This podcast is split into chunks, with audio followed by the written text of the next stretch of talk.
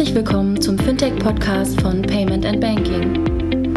In unserem wöchentlichen Podcast sprechen wir mit interessanten Köpfen aus der Branche über unsere Hauptthemen Fintech, Payment, Banking und Mobile. Hallo und herzlich willkommen zur 138. Ausgabe des Fintech-Podcasts von paymentbanking.com. Wir hatten letzte Woche die Payment Exchange Konferenz in Berlin, eine Invite-Only-Konferenz mit nur 160 Teilnehmern. Wir haben leider nicht mehr Leute in diesen Saal im Soho-Haus reinbekommen, hatten viel mehr Möglichkeiten äh, und viel mehr Anfragen für Teilnehmer der Konferenz, aber wir haben es einfach schlicht und ergreifend nicht geschafft.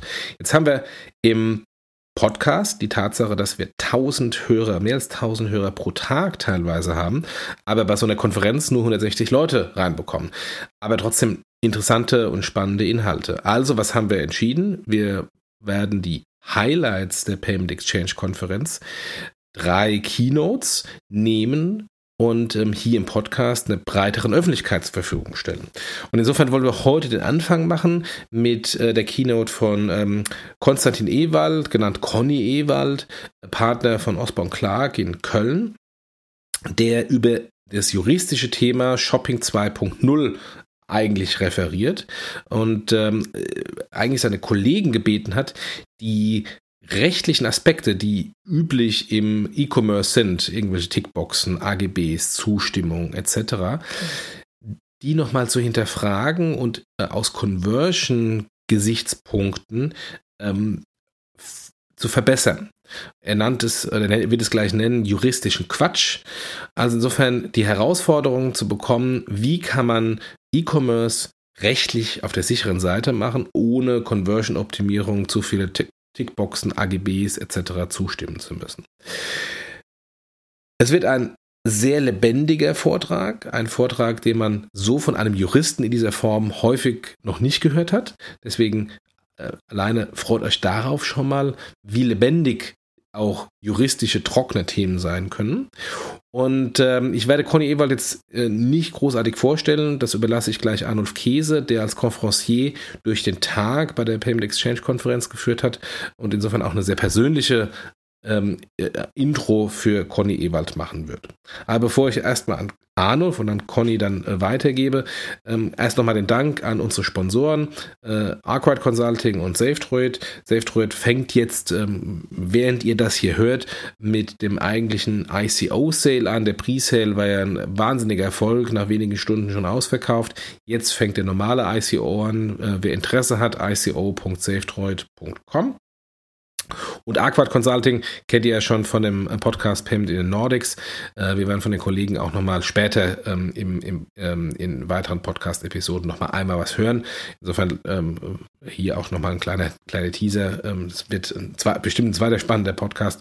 Ähm, aber ähm, jetzt erstmal an äh, Conny Ewald beziehungsweise an Adolf Käse das Wort zum Thema Shopping 2.0 und wie man juristische Tatbestände viel freund konsumentenfreundlicher und conversion-optimierter darstellen kann.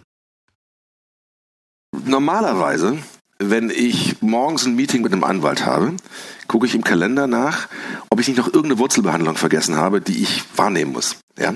Weil meistens ist ja, wenn man mit Anwälten reden, wird es irgendwie komplizierter, schwieriger und meistens kriegt man was gesagt, was nicht geht, was man nicht darf, was man nicht tun sollte. Und insofern, um euch heute Morgen richtig wach zu kriegen, haben wir ähm, einen Juristen gebeten uns einen Vortrag zu halten über Shopping 2.0. Aber es ist kein normaler Jurist. Es ist Super Conny, wie ich ihn immer liebevoll nenne. Weil Super Conny ist einer der wenigen Anwälte, die einem immer zeigen, was geht, statt nur zu sagen, was man nicht darf. Und die immer einen Weg finden, wie aus einer Krise eine Chance werden kann. Und ich habe das persönlich äh, kennengelernt, äh, ihn kennengelernt und erlebt, als vor vielen, vielen Jahren ähm, er der äh, ja, geistige Vater, der stiftführende Vater der Verträge rund um Giropay war.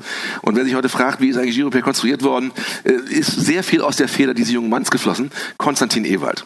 Partner von Osborne Clark, die seit über zehn Jahren den falschen Namen haben. Eigentlich heißen die Ewald und Clark, aber die weigern sich, den Namen zu ändern.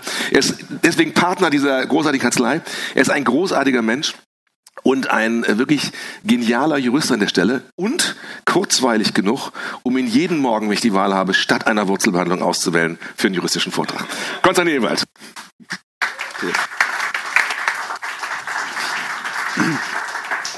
Danke, sehr nett. Unglaubliche, unglaubliche Ansage. Ich denke noch so ein bisschen über das Wort großartig mit mir zusammen, wie das war. Aber nicht von der Größe, glaube ich. Ja, herzlich willkommen. Danke, dass ihr mir etwas Ohr schenkt für einen juristischen Vortrag zum Start des zweiten Tages. Hartes Brot. Ich verspreche, es wird kein klassischer juristischer Vortrag. Um was geht's? Oops, my lawyer boosted the conversion rate ist das Thema. Shopping 2.0. Was hat Jura mit Shopping 2.0 mit E-Commerce zu tun? Es geht einfach darum, dass ich einen kleinen Denkanstoß mit euch setzen möchte, über die Frage nachzudenken, was hat Jura mit Produktdesign zu tun? Was hat Jura damit zu tun, wie wir E-Commerce betreiben? Ich brauche kein Wort mehr über mich selbst zu sagen nach dieser wunderschönen Anrede, außer die Aufforderung, ab und zu mal in meinem Blog spielerecht.de zu gucken oder mir auf Twitter zu folgen. Da freue ich mich immer drüber. Dann habe ich mehr als zehn Follower. Okay, Aufsatzpunkt ist also, E-Commerce ist nicht mehr sexy. Stimmt natürlich nicht. Wir lieben alle E-Commerce und, und meine ganz persönliche Faszination dient dem E-Commerce beruflich seit 20 Jahren von der juristischen Seite. Aber E-Commerce bei euch in Deutschland und in Europa ist nicht mehr sexy, war die Aussage von vielen, vielen internationalen Mandanten, speziell aus den USA und Asien, die ich so berate, die konfrontiert mit der Frage, wie mache ich Business, E-Commerce Business in Europa, schier verzweifeln über die Hürden, die wir aus rechtlicher Sicht aufbauen. Und das hat bei uns in der Kanzlei dazu geführt, dass wir gesagt haben, Warum nehmen wir eigentlich für uns in Anspruch, dass all das, was wir denen immer erzählen, was gemacht werden muss, ähm, um vernünftig rechtlich E-Commerce abzusichern, Tickboxen setzen, AGB mit 200 Seiten, Datenschutzerklärung mit 200 Seiten, E-Mails senden, Opt-ins, Opt-outs und was wir da alle kennenlernen und was euch alle in eurem täglichen Leben betrifft, Warum nehmen wir eigentlich für uns in Anspruch, dass das alles so uneingeschränkt richtig ist? Lasst uns doch mal über E-Commerce aus rechtlicher Sicht in unsere Beratung unserer Mandanten, wie man E-Commerce ohne Störfeuer macht, Conversion Rate optimiert, orientiert, neu nachdenken. Und ich habe mein Team einfach aufgefordert, sich in einem Workshop zusammenzusetzen und zu sagen, wir löschen mal alles von der Festplatte, was wir Juristen über Jahre gelernt haben, was wir unseren Mandanten erzählen als personifizierter Bedanken, Bedenkenträger und das mal umzukehren und zu sagen, was können wir eigentlich machen in diesem ganzen Prozess, um dem Mandanten zu helfen, Prozessabläufe mobile und online so zu optimieren, dass unser Jura-Quatsch nicht die Conversion Rate ständig negativ beeinträchtigt. Und da geht was. Da geht viel mehr, als wir denken. Und das ist so der Denkanstoß, den ich euch heute mitgeben möchte, darüber nachzudenken, welchen Impact haben juristisch bedingte Abläufe im Online-Commerce, egal ob mobile oder, oder Web, man muss es differenziert betrachten. Und was können wir tun, um frisch darüber nachzudenken und trotzdem rechtssicher vorzugehen? Weil am Ende des Tages Jura machen wir deshalb, um, um rechtliche Risiken zu minimieren. Oder ist ja erstmal nichts auszusetzen. E-Commerce ist also mit anderen Worten deshalb so unsexy geworden, weil wir, wenn wir das mal kritisch reflektieren aus juristischer Sicht, seit Jahren eine immense und aus meiner Sicht totale Überregulierung erleben. Die Headlines, die ich euch hier zusammengestellt habe, sind alles echte äh, ähm, Headlines, keine Fake News und äh, sie betreffen immer ein Jahr und ihr könnt es einfach mal durchgehen bis rechts oben. Ähm, Januar 2018, genau da ist es, ähm, Verbot von Aufschlägen auf bestimmte Zahlungsarten, passt schön hier ins Thema rein. Ähm, jedes Jahr treiben wir auf nationaler und EU-Ebene eine neue Regulation, Regulierungssau durchs Dorf, die dazu führt, dass der ganze E-Commerce-Ablauf online und Web immer komplizierter wird. Die ganzen Tickboxen, die ganzen Informationstexte, die, die Verpflichtungen, E-Mails zu senden mit irgendwelchen sperrigen PDF-Anhängen dran, die in irgendwelchen Spam-Filtern landen. All das, was ihr viel besser kennt als ich und was äh, im Prinzip diesen ganzen Ablauf so hakelig macht und so, so, so vorgibt. Was führt, zu was führt das? Das führt dazu, dass E-Commerce teilweise so aussieht. Wir sind auch echte, echte Beispiele. Ähm, der ähm, Screen oben eingefügt ist aus dem ähm, Mobile Ticketing entnommen, von einem durchaus äh, guten, äh, im E-Commerce erfolgreichen Mobile Ticketing Anbieter, der dem Kunden beim Kauf eines Mobile Tickets, am besten wenn der Kontrolleur vor einem steht und sagt, gib mir dein 60 Euro Entgelt für eine illegale Fahrt, er versucht noch dieses letzte Mobile Ticket sich zu kaufen, ja, sagt jetzt, klick doch bitte noch drei Checkboxen ab und lest noch die Legal-Texte. Das unten ähm, ganz ähnlich, rechts ähm, ähm, die charmanten fünf Tickboxen äh, mit irgendwelchen verlinkten Texten von Samsung, wo man doch eigentlich sagen sollte, die sollten doch mobile irgendwie können. Ja? Ähm, und so stellt sich das dar. Und ihr kennt das alle und ihr kennt das aus euren Diskussionen intern. Wenn ihr darum kämpft, ähm, mit euren Legal-Leuten intern, mit euren externen Beratern E-Commerce cool zu machen, Mobile Curse machen, cool zu machen, eine coole Customer Journey zu machen, dass spätestens der Jurist dann irgendwann sagt, nein, hier brauche ich noch das und ich brauche noch das und das und das und das. Und das ist wirklich nicht mehr sexy, finde ich. Und dann zu einem Überfluss, wenn man also in diesem durchregulierten Rahmen sich bewegt und das alles so kennengelernt hat und fast schon diese, diese Pain als normal annimmt, dann bilden sich zu allem Überfluss noch Urban Legal Legends. Und welche sind es so, um, um so ein paar herauszugreifen? Das Thema ist in Wahrheit viel komplexer. Meine Lieblings-Urban Legend ist natürlich die hier was Juristen schreiben, kann nicht verständlich sein. Ja, das ist ein, ein, ein Dogma. Ja, wir haben die Aufgabe, komplizierte Texte euch zu präsentieren, die keiner versteht, weil dann sind wir cool. Ja, dann, dann sichern wir unserem Mandanten einen rechtlichen Vorteil. Was für ein Schwachsinn. Ja, aber das ist das, wie, wie wir Juristen ausgebildet sind und groß werden. Ja. Zweitens, und da kommen wir schon ein bisschen in die Themen rein, ihr kennt das gute alte Widerrufsrecht, was wir beim Schuhkauf bei Zalando kennengelernt haben und dann sich in allen Facetten durchzieht. Das muss immer mit einer Tickbox bestätigt werden. Den ersten Break schon, ja, äh, ich habe das Widerrufsrecht zur Kenntnis genommen oder ich verzichte auf mein Widerrufsrecht. Und jeder, der sich mit ähm, ähm Conversion Rate Optimierung auseinandersetzt, weiß, was es für einen negativen Impact haben kann, ähm, jede äh, Tickbox in diesem Prozess. Genauso die gute alte Newsletter-Einwilligung, die unendlichen Diskussionen, Opt-in, Opt out und wie man das macht, kennt ihr alle. Datenschutzerklärungen, die abgeklickt werden, AGBs, die abgeklickt werden. Und so werden diese ganzen Tickbox-Ungetüme aufgebaut, die ich euch in dem Screen zuvor gezeigt habe. Und nochmal, das kann sich nicht gut anfühlen, das kann nicht gewollt sein. Und wir müssen gemeinsam nachdenken beim Produktdesign und ähm, als Juristen, wie können wir dagegen angehen? Was ist wirklich zwingend notwendig? Und was kann man vielleicht so geschickt an Überlegungen anstellen, um diese Hiccups zu reduzieren? Als wir uns dann angefangen haben, diesem Thema zu beschäftigen, haben wir uns gefragt, ist eigentlich unsere These richtig, dass all dieser ähm, Kram, den wir hier präsentieren, wirklich so negativen, so negativen Impact auf die, auf die Conversion Rate hat? Oder ist es eigentlich schon gelerntes Verhalten, was die Kunden äh, gar nicht mehr ähm, so als störend wahrnehmen?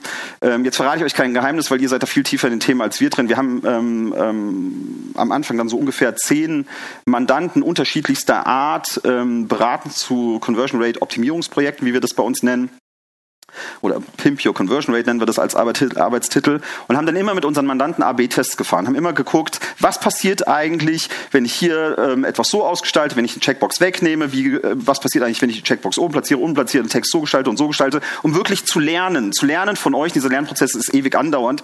Wir lernen nie aus und ihr wisst alle viel, viel mehr darüber als ich. Und es ist natürlich so, dass ähm, jede Checkbox, die ich präsentiere, jeder ungeschickte Legal Text, den ich präsentiere, zu einem ganz, ganz massiven Impact führt, äh, Negativ-Impact führt auf die Conversion Rate. Also die These war richtig. Diese ganze Regulationswut führt eben dazu, dass sich nicht nur Urban Legal Legends ausbilden, sondern die Beratung, also das, was wir Juristen euch erzählen, immer auf Vorsicht getrennt ist. Better safe than, uh, than sorry. Das ist das, das Motto aller beratenden Juristen in diesem Bereich. Und das ist der Impact, den ich gerade versucht habe darzustellen. Da muss man vorsichtig sein was wir aus den A-B-Tests inzwischen gelernt haben, ist, dass es kein, und das wisst ihr auch viel besser als wir, kein Universalrezept für jedes Angebot gibt. Man muss jedes Angebot individuell betrachten. Ich werde es nie vergessen, wir haben am Anfang äh, einen großen Online-Händler für ähm, Parfümerieartikel, Schönheitsartikel im weitesten Sinne beraten und kam dann am Ende auch wieder zu den Themen Tickboxen re reduzieren und so weiter und so fort und kam dann irgendwann zu dem Klassiker ähm, AGB-Einbeziehung im Shopping-Prozess, Tickbox notwendig, ja oder nein. Und zwar eine nicht voraktivierte Tickbox, sondern muss der Kunde aktivieren. Und ich habe gesagt, komm, das Erste, was du rausstreichen kannst, um ein Ergebnis vorwegzunehmen, streich das raus. Der ganze Prozess wird viel, viel besser laufen. Und der Leiter E-Commerce von dem Mandanten sagte, nein, wenn dir spreche ich, ich bin mit allem einverstanden, was ihr macht, die Tickbox bleibt. Unsere Kunden brauchen das. Und ich habe den angehört gesagt, hä, wie kann man denn freiwillig sich diesen Prozess versauen mit einer Tickbox am Ende?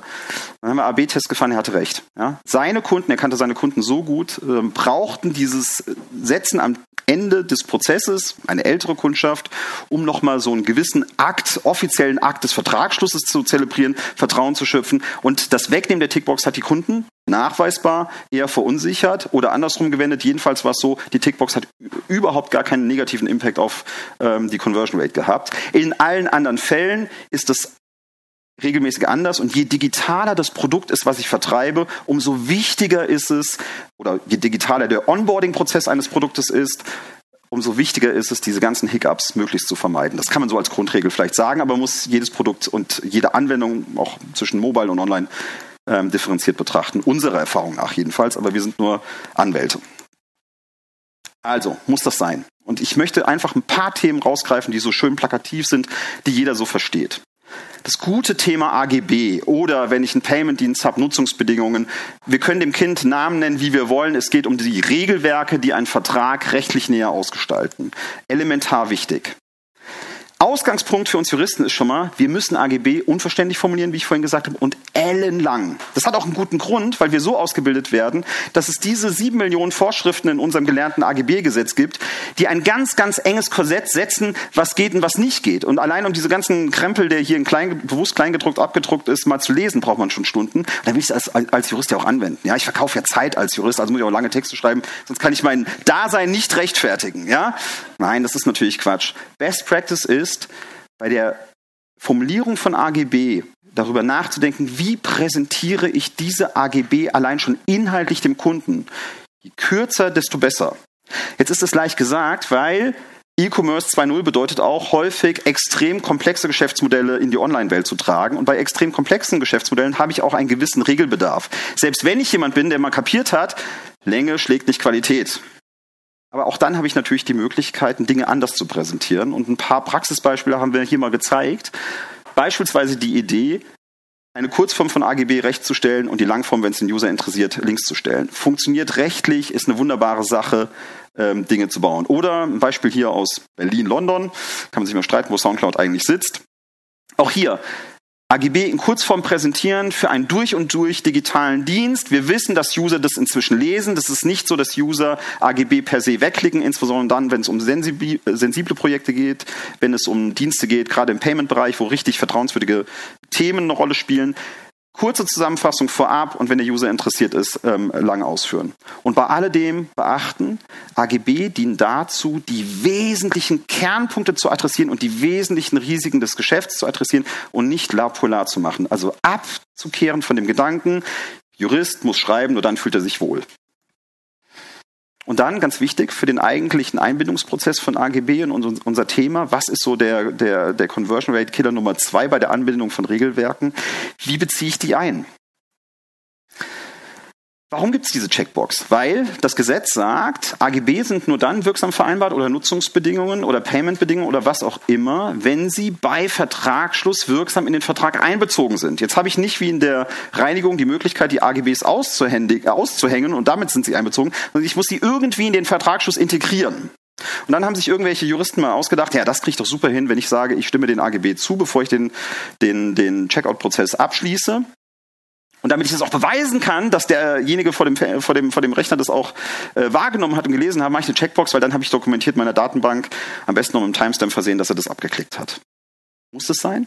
Nein, muss es nicht. Nirgendwo im Gesetz ist geschrieben, dass ich dem Nutzer eine ausdrückliche Einwilligung im Sinne von einem aktiven Tun, im Sinne von einem Aktivieren einer Checkbox abverlangen muss. Das ist eine klassische Urban Legal Legend, die sich einfach ausgebildet hat. Sie dient vielleicht der Beweiserleichterung, steht aber nirgendwo im Gesetz geschrieben. Wer es nicht glaubt, kann es nachlesen bei der Vorschrift. Das ist eine der wenigen Vorschriften, die ich ähm, ähm, einfach mal zeigen will. Das Gesetz sagt in Kurzform, ich muss auf die Geltung von Nutzungsbedingungen hinweisen und der andere muss eine faire Möglichkeit der Kenntnisnahme haben, egal ob im B2C oder auch im B2B-Bereich. Und dann sind die Dinge einbezogen. Also, ich brauche die Checkbox nicht kann man so machen wie hier, ist jetzt nicht besonders schön designt. Mir geht es einfach nur da, darzustellen, dass ein bloßer Hinweistext mit, einem fair, mit einer fairen Verlinkung, die auch sichtbar ist, in der Nähe des Abschlusses des Kaufvorgangs, kostenpflichtig bestellen, noch so ein schönes Ding, was uns der Gesetzgeber aufgedrückt hat, ausreicht. Und ein ganz einfaches Ding ist, um ein, ein, eine Checkbox schon mal zu eliminieren. Also, wenn wir nochmal ausgehen von unserer Checkbox-Wüste, die wir so oft vorfinden in der einen oder anderen Ausgestaltung, vielleicht auch über den ganzen Kaufprozess verteilt, das erste haben wir eliminiert. Lawyered. Zweites Thema Datenschutz. Wir sprechen heute noch ähm, intensiver über Datenschutz am Ende des Tages, habe ich gelernt.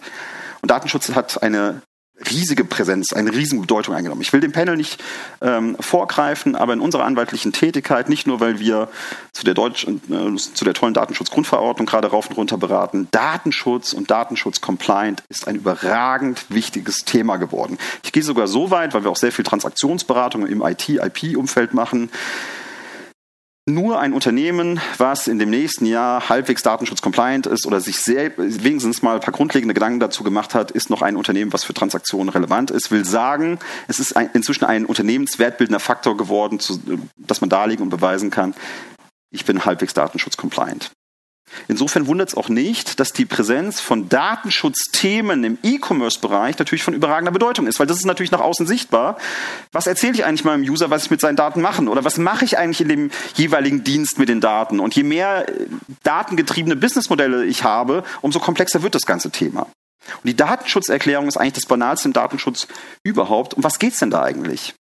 Das, zwei, das zweite große Legal-Missverständnis, was sich so ausgebildet hat. Eine Datenschutzerklärung ist nicht dasselbe wie eine Erklärung, die irgendwie in eine Datennutzung einwilligt, sprich eine Einwilligung. Eine Datenschutzerklärung ist etwas, was ich bereithalten muss, online wie mobile, indem ich dem User erkläre, was mache ich mit deinen Daten. Ist eine reine Information. Und dabei wird trotzdem so viel falsch gemacht. Ich komme zurück zu meinem Lieblingsthema, Juristen schreiben gerne. Das sind zwei Sätze. In der Vorbereitung dieser, dieser, dieser, dieses kleinen Vortrags habe ich mich äh, wirklich äh, hingesetzt und habe die Wörter mal äh, durchzählen lassen. Und Word zeigte mir an, es sind 239 Worte in zwei Sätzen. Ja? So sehen, bitte? Jedenfalls lernen wir so viel Quatsch, dass es uns irgendwann leicht fällt, solche Sätze zu formulieren. Ja? Ja? Aber so, so darf es nicht aussehen, ja. Und wenn man genau guckt, kann auch identifizieren, woher es kommt. Also eigentlich jemand, der weiß, wie E-Commerce geht. Und auch da ist es so ähnlich wie bei den AGB. Lasst uns doch mal darüber nachdenken, wie wir Datenschutzerklärungen so draften, dass sie sich gut anfühlen, dass sie für den Nutzer, der zunehmend mehr Datenschutz sensibilisiert sind, leicht zu verstehen, leicht zu verdauen sind. Insbesondere, und da kommt es ja drauf an, bei Themen, wo wir es mit datengetriebenen Geschäftsmodellen zu tun haben. Man kann sehr gut heute noch sagen, was interessiert mich eigentlich eine gute, gut gemachte Datenschutzerklärung in einem Shop-Umfeld? Das interessiert den User vielleicht nicht. Anders als, den, als die AGB guckt er da nicht rein. Aber wenn ich ein datengetriebenes Geschäftsmodell habe, ja, wenn ich irgendwas Innovatives mache, und das sind ja die Themen, die eigentlich spannend sind und, und die uns ganz maßgeblich interessieren, wenn ich äh, Big Data Modelle fahre, wenn ich, ähm, ja, was weiß ich, ihr kennt die ganzen Themen, dann gucken die User da rein, dann interessiert sie das und dann gucken sie spätestens dann rein, wenn sie äh, vielleicht auch mal Stress machen wollen. Ihr wisst, ähm, User sind sich immer mehr bewusst über ihre, ihre Rechte als, als, als äh, Datenschutzbetroffene. Dann kommt natürlich die Datenschutzklärung maßgeblich ins Spiel. Und da gibt es ganz tolle Möglichkeiten. Es gibt so Gestaltungsvarianten wie im AGB-Bereich, dass ich Kurzfassungen stelle und äh, Langtexte präsentieren, wenn ich sie haben will, gerade im Mobile-Bereich. Super geeignet. Aber es gibt auch die Möglichkeit, super schön mit Piktogrammen zu arbeiten. Klassiker, was man, was man immer mehr sieht, gerade in den USA, äh, sind so Dinge, die ich mal hier rausgebaut habe ähm, ähm, für Speicherfristen. Das ist einfach super einfach zu verstehen und ich brauche diese Textwüste nicht, ja, so gern ich das als Jurist vielleicht mache. Das eigentliche Thema im Datenschutz und wo Datenschutz richtig kompliziert ist und wo man gerade bei datengetriebenen Geschäftsmodellen einfach sehr, sehr viel Wert darauf legen muss, ist die Frage, will ich den User, weil ich etwas mit seinen Daten machen möchte, verunsichern, indem ich ihm zur Legitimierung dessen, was ich mit den Daten machen will, dazu auffordern oder mehr oder, zu, mehr oder weniger dazu zwingen, eine Einwilligung in die Datennutzung zu geben.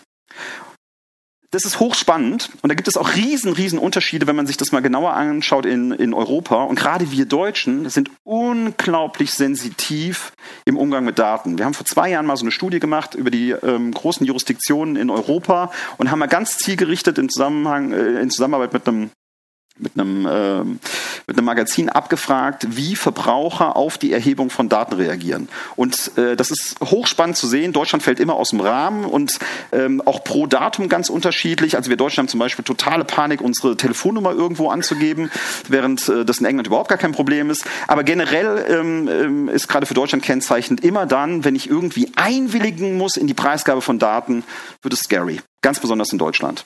Also, was lerne ich doch daraus? Gerade dann, wenn ich ein innovatives Geschäftsmodell habe, wenn ich ein datengetriebenes Geschäftsmodell habe, wenn ich Big Data machen will, ich muss mir um diese Frage super, super Gedanken machen. Und der erste Ansatz ist doch eigentlich, und der kluge Ansatz ist, die Frage ganz grundlegend, brauche ich diese Einwilligung, von der ich weiß, dass sie dem Nutzer unfassbar viel abverlangt, wo ich ihn über eine Hürde drüber führen muss, was nochmal deutlich verschärft wird durch die in Kraft ähm, tretende Datenschutzgrundverordnung, die nochmal strengere ähm, Anforderungen an die, an die Formulierung einer Einwilligungserklärung ähm, ähm stellt. Brauche ich das wirklich?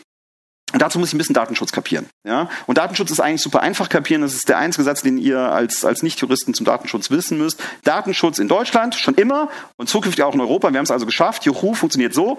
Alles ist verboten, es sei denn, es ist erlaubt. Cooler Satz, ne? So. Heißt also, Ich habe die Aufgabe, um ein Datum zu nutzen und was damit zu machen, ist ähm, cool für eine Big Data Geschichte zu verwenden, äh, es mit einem Partner zu teilen und so weiter und so fort. Ich muss immer gucken, was könnte mir die Rechtfertigung geben, dieses Datum so zu nutzen, wie ich es brauche. Und das ist die erste Aufgabe, die viel zu kurz kommt beim Setup von äh, datengetriebenen Geschäftsmodellen. Ich muss mich fragen, wo finde ich eine Rechtfertigung? Und dazu muss ich natürlich Datenschutzrecht rauf und runter kennen. Aber es gibt diese Möglichkeiten. Es gibt nämlich einfach gesetzliche Erlaubnistatbestände, auf die ich mich zurückziehen kann, wenn ich denn meinen Dienst durchdenke und entsprechend darauf abstelle. Und eine der ganz, ganz wesentlichen Erlaubnistatbestände, ich habe die alten BDSG-Normen, weil sie noch im Moment die maßgeblich sind, aufgeführt, aber es spielt keine Rolle, es geht auch mehr um den allgemeinen Gedanken dahinter. Eine der ganz wesentlichen Erlaubnisnormen ist, wenn ich ein Datum brauche zur Vertragserfüllung, brauche ich nicht über Einwilligung nachzudenken und so weiter und so fort. Was bedeutet das, wenn ich das mal zu Ende denke? Wenn ich meine AG AGB, Nutzungsbedingungen, Verträge so passgenau schreibe, dass ich deutlich machen kann, diese Daten brauche ich zwingend, um meinen Dienst so zu erbringen, wie der Nutzer ihn haben will, kann ich möglicherweise auf die Erlaubnisnorm gehen, ohne über diese Hürde der Einwilligung zu gehen eine kurze, kurze Sekunde äh, sacken lassen. Weil wenn man das mit der heutigen Wirklichkeit mal matcht, ist es so, entweder wird es ignoriert, keine gute Idee äh, ab Mai, wo wir ganz drastische Bußgelder für Datenschutzverstöße erleben werden, wo wir einfach gewandelte Datenschutzzeiten haben. Wir werden es heute noch, äh, Nachmittag noch diskutieren. Oder, viel schlimmer, ich versuche, ohne nachzudenken oder ohne das Fruchtbarmachen von solchen Erlaubnistatbeständen oder dem sorgfältigen Nachdenken darüber, wie ich mein Geschäftsmodell so modellieren kann, dass es auch datenschutzrechtlich passt, ist mit der Einwilligung zu lösen. Und diese Einwilligung nach allen AB-Tests, die wir ausgewertet haben, nach allen Themen, die wir gemacht haben, jetzt schon in ihrer softeren Ausprägung und nach der DSGVO in der verschärften Ausprägung umso mehr, ist der Conversion Rate Killer Nummer eins. Jeder, der mit datengetriebenen Geschäftsmodellen zu tun hat und schon mal so eine Einwilligungserklärung versucht hat, mit seinem Juristen abzustimmen und zu präsentieren, gerade im Mobile-Bereich, noch schlimmer als im Online-Bereich, kennt diese Themen. An der Stelle gehen die User nicht mehr mit und, und brechen ab. Also, ganz nebenbei, ihr habt es schon gemerkt, dieser Satz, den man überall liest, ich stimme den Datenschutzbedingungen zu, ist sowieso Schwachsinn, weil ich stimme, ich willige höchstens ein. Die Datenschutzbedingungen, die Datenschutzbedingungen, die stehen einfach auf der Website, sind eine Information. Also das ist einfach auch per se schon, schon mal blöd, aber einer dieser vielen Urban Legal Legends, die sich einfach so ausgebildet haben, die wir damit eliminiert haben. Lawyered.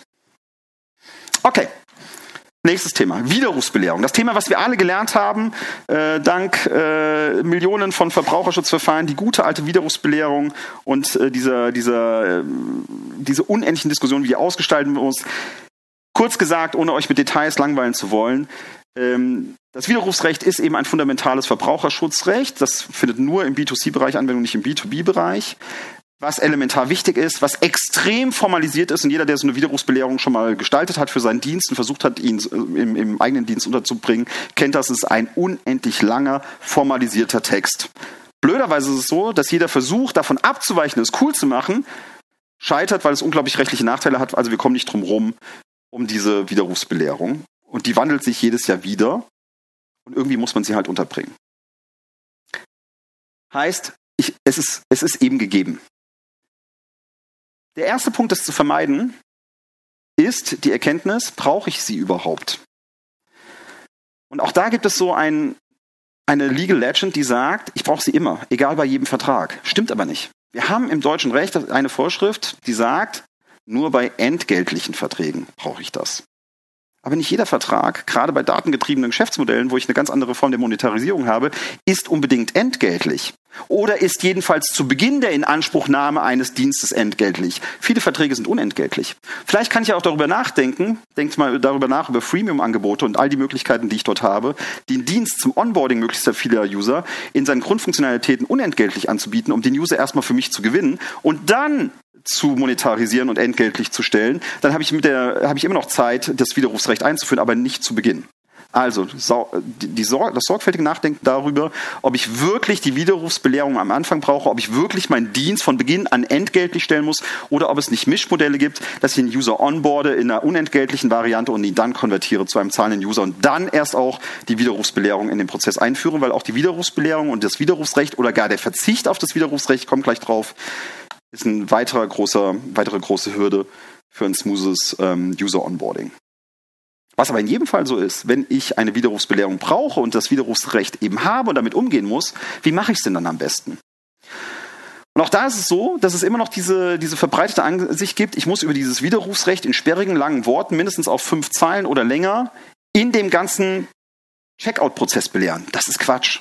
Das ist Quatsch, das ist nicht erforderlich. Ich kann es sogar in die AGB setzen und damit in ein Regelwerk passen, wo es eigentlich ganz gut hingehört.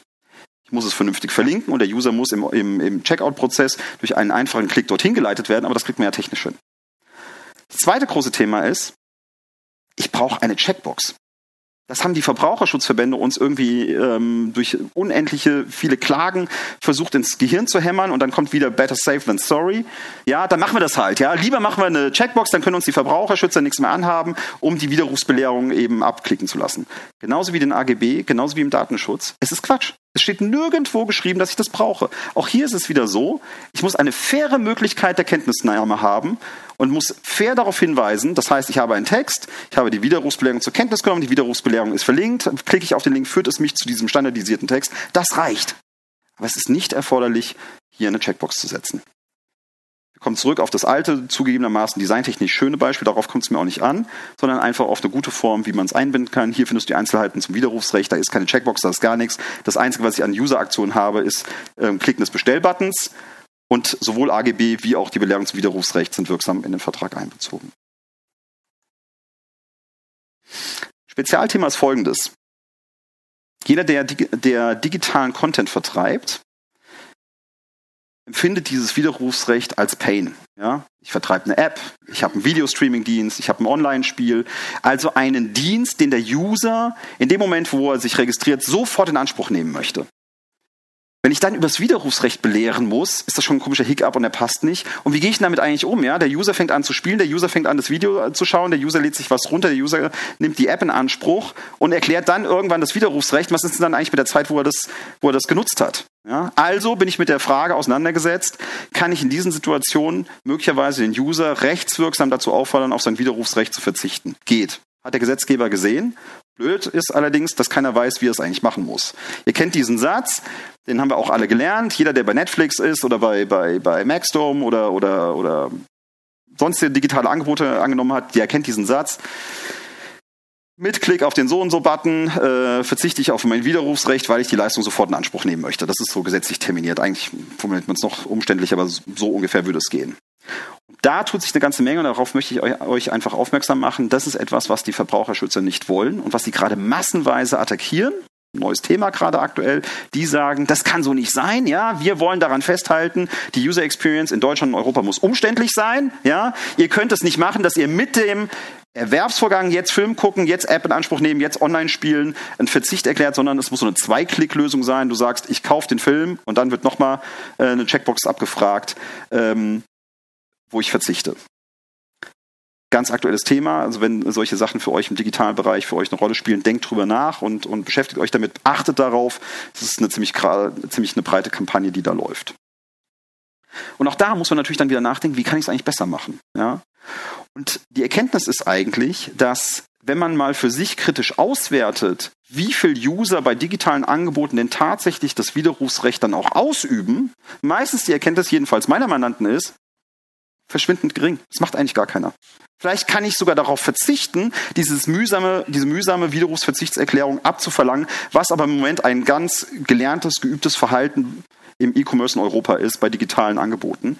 Aber es ist nicht sorgfältig nachgedacht, weil es sich nicht, weil es nicht gekoppelt ist mit dem tatsächlichen Verhalten der User. Oder wenn man ähm, in-game, In-App-Purchase-Konzepte fährt, also Freemium-Konzepte, wo ich dann monetarisiere durch den Erwerb von digitalen Gütern, und bin eher im Mikrotransaktionsbereich unterwegs.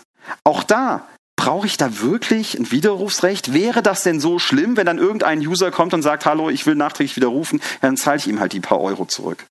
Auch da haben wir viele, viele Tests gemacht mit Mandanten, gerade so im Games-Bereich, und haben uns angeguckt, wie viel üben denn das Widerrufsrecht äh, aus, und welchen Schaden nimmt das und welchen Nutzen habe ich eigentlich, wenn ich den User nicht beispielsweise beim In-App-Purchase mit solchen äh, Fenstern drangsaliere, äh, die teilweise zugegebenermaßen auch von Plattformanbietern wie Apple vorgegeben sind. Aber darüber muss ich nachdenken. Ich muss also ähm, in Relation setzen, Nutzen der rechtssicheren Ausgestaltung durch umständliche Verzichtserklärung versus kommerzieller Nutzen. Und häufig ist es so, dass ich eine ähm, Inkaufnahme eines vermeintlichen rechtlichen Risikos, äh, dass mich das besser stellt als ähm, den rechtlich absolut sicheren Weg, der etwas absichert, was in Wahrheit kein ähm, Problem darstellt.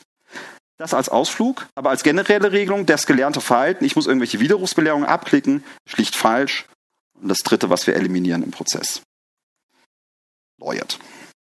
So, Bleibt noch das vierte, der Newsletter. Ja, Conny, könnt ihr uns Hoffnung machen? Alle Checkboxen weg, alles prima. Jetzt verdreifachen wir unseren E-Commerce-Umsatz. Da muss ich euch enttäuschen. Im Newsletter-Bereich ist es nach wie vor so, dass wir aus verschiedenen, ähm, ähm, Gesetzen resultierend immer noch diese blöde Einwilligung brauchen. Das ist einmal wettbewerbsrechtlich bedingt, die ganze Spam-Problematik, die ihr kennt. Und datenschutzrechtlich umso mehr, insbesondere auch nach der Datenschutzgrundverordnung, die demnächst in Kraft tritt. Da kommen wir durch eine ausdrücklich erklärte Einwilligung, die ich als Anbieter auch beweisen muss, dummerweise. Und hier habe ich eben den Sonderfall Beweisführung ähm, nicht um die Checkbox herum, um den Beweis führen zu können.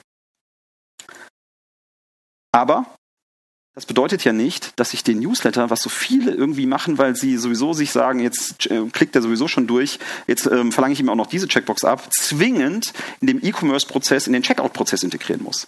Ich kann diesen Newsletter-Teil doch auch in einem ganz anderen Element meines E-Commerce oder Mobile-Angebots unterbringen und damit nicht dieses Conversion Rate sensible äh, Verfahren oder diesen Conversion Rate sensiblen Prozess stören. Und dazu möchte ich eigentlich aufrufen. Das zeigen eigentlich auch unsere Beratungserfahrungen, dass man sagt, wo frage ich nach dieser Einwilligung, wenn ich denn unbedingt diesen dusseligen Newsletter ähm, haben muss für mein Geschäftsmodell, wo frage ich die eigentlich ab? Und das ist eigentlich der Lösungsansatz hier. Heißt, zusammengefasst, oder nochmal da zurück, wenn wir uns mit dem Thema Checkboxen auseinandersetzen, was so der Klassiker für Conversion Rate Störungen sind, drei eliminieren wir. Um den Newsletter kommen wir nicht rum. Den platzieren wir aber bitte woanders, um den Konvertierungsprozess nicht zu zerstören. Und damit helfe ich als ähm, äh, Rechtsberater unglaublich, die Conversion Rate hochzufahren. Jedenfalls nach unserer Erfahrung. Zusammengefasst, wenn wir uns um Conversion Rate Optimierung aus rechtlicher Sicht kümmern und wenn wir anerkennen, dass diese, diese rechtlichen Vorgaben Störfaktoren sind, aber ich auch mit ihnen umgehen muss, weil der gesamte Prozess des Kaufens mobile und online eben rechtlich sehr, sehr stark bestimmt ist, dann gehe ich am besten durch folgende Punkte. Checkboxen als der Klassiker der Conversion Rate ähm, ähm, Beeinflussung kritisch hinterfragen und weitgehend eliminieren, wie ich es hier exemplarisch fortgeführt habe, sich um die Texte kümmern und weitere Conversion Rate Killer. Es gibt vieles, vieles mehr, was ich aus Vereinfachungsgründen spare. Also unsere interne Checkbox hat so ungefähr 50 Punkte, die wir da abhaken sich Mühe geben bei der Gestaltung von AGB und Datenschutz, wie, wie dargestellt, Handlungsoptionen in der Ausgestaltung abstimmen, ohne irgendwie an, an Rechtssicherheit zu verlieren und in dem ganzen Prozess, und das ist ganz, ganz wichtig, dass wir diese, das AB-Testing nicht nur unter Produktdesign-Gesichtspunkten sehen, sondern auch unter dem Gesichtspunkt sehen, ist der ganze legal äh, determinierte Flow optimal ausgestaltet, dieses AB-Testing fahren, um zu gucken, welche Auswirkungen, welchen Impact hat es, wenn ich einzelne Dinge wegnehme. Und dann habe ich ähm, ein, ein gutes Ergebnis und ähm, hoffentlich eine Optimierung dessen, was ich eigentlich erreichen will, nämlich eine gute Optimierung meiner Conversion Rate. Soweit so klar als erster Input. Ich danke euch für die Aufmerksamkeit.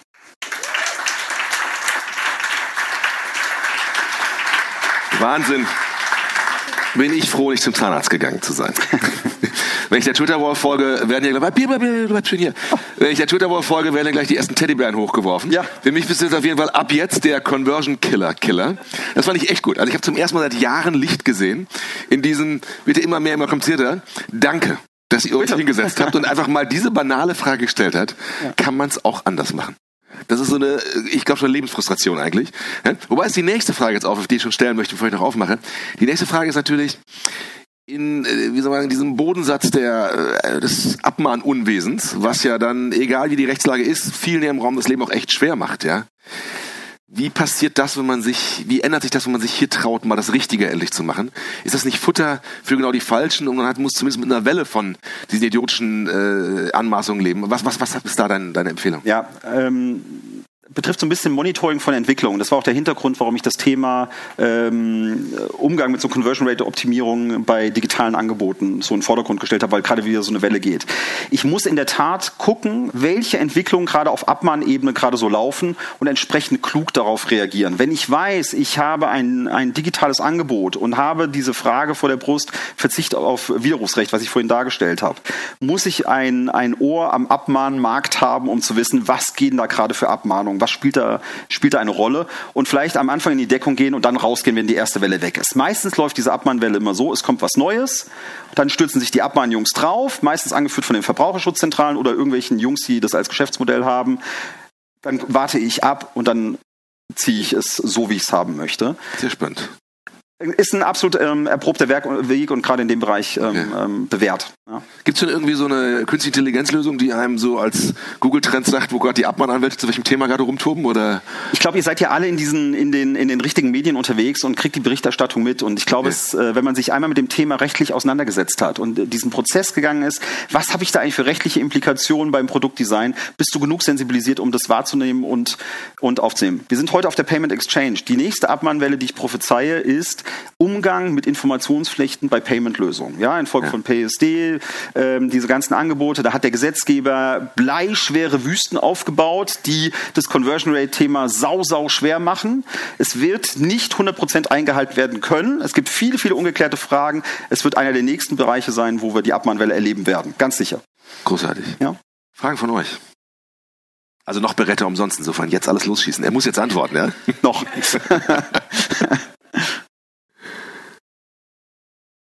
Bitte. Äh, Mikro, eine Sekunde. Jetzt. Wir hatten gestern äh, beim Thema äh, AI darüber gesprochen ähm, und äh, Arnulf, du hast es, glaube ich, gestern noch erwähnt, Mensch, schmeißt mal lieber die Daten nicht weg. Ihr könntet das ja irgendwann nochmal gebrauchen, äh, vielleicht um nochmal Tests zu fahren, wie man äh, Fraud-Management optimieren kann oder ähnliches. Ähm, selbst wenn ich die Daten initial mal benötige, ähm, wann muss ich sie denn spätestens wegschmeißen und was darf ich mir aufheben, um sie vielleicht für spätere Technologien wieder zu verwenden und wie mache ich das am besten? Ja, super schwieriges Thema. Ähm, du musst die Daten dann löschen, wenn du sie objektiv nicht mehr brauchst. Ja, und deswegen läuft es deinem Konzept, ich hebe die Daten einfach mal auf, ohne zu wissen, was ich damit eigentlich machen will, fundamental zuwider. Und wenn ja, ich sie anonymisiere? Dann bist du sowieso nicht mehr im Datenschutz. Und das ist eine sehr, sehr kluge Lösung ähm, und immer die beste Lösung, eigentlich darüber nachzudenken, bevor ich jetzt den Anwalt dafür bezahle, mir ein Datenschutzkonzept zu bauen, vielleicht gehe ich aus dem Datenschutzbereich raus, weil ich genau das Gleiche erreiche und ja. durch eine Anonymisierung. Ja. Ich lehne mich gerade mal aus dem Fenster, was ich ganz verstanden habe im Nachgang mit Steven äh, von Outfittery ist, der KI geht es um Muster, die sie erkennen kann. Ja? Ob das Muster jetzt von dem Katzenbild, ja, Arnulf Käse heißt, oder XYZ oder ein Hashcode und so weiter, ist der KI wahrscheinlich relativ egal für die Mustererkennung. Du musst am Ende ja nur irgendwie feststellen können, was ist. Also insofern, ich glaube, das kann man kombinieren, irgendwie die Menge zu behalten, um Muster zu erkennen und trotzdem äh, aus der, aus der Klammer des Datenschutzes rauszukommen.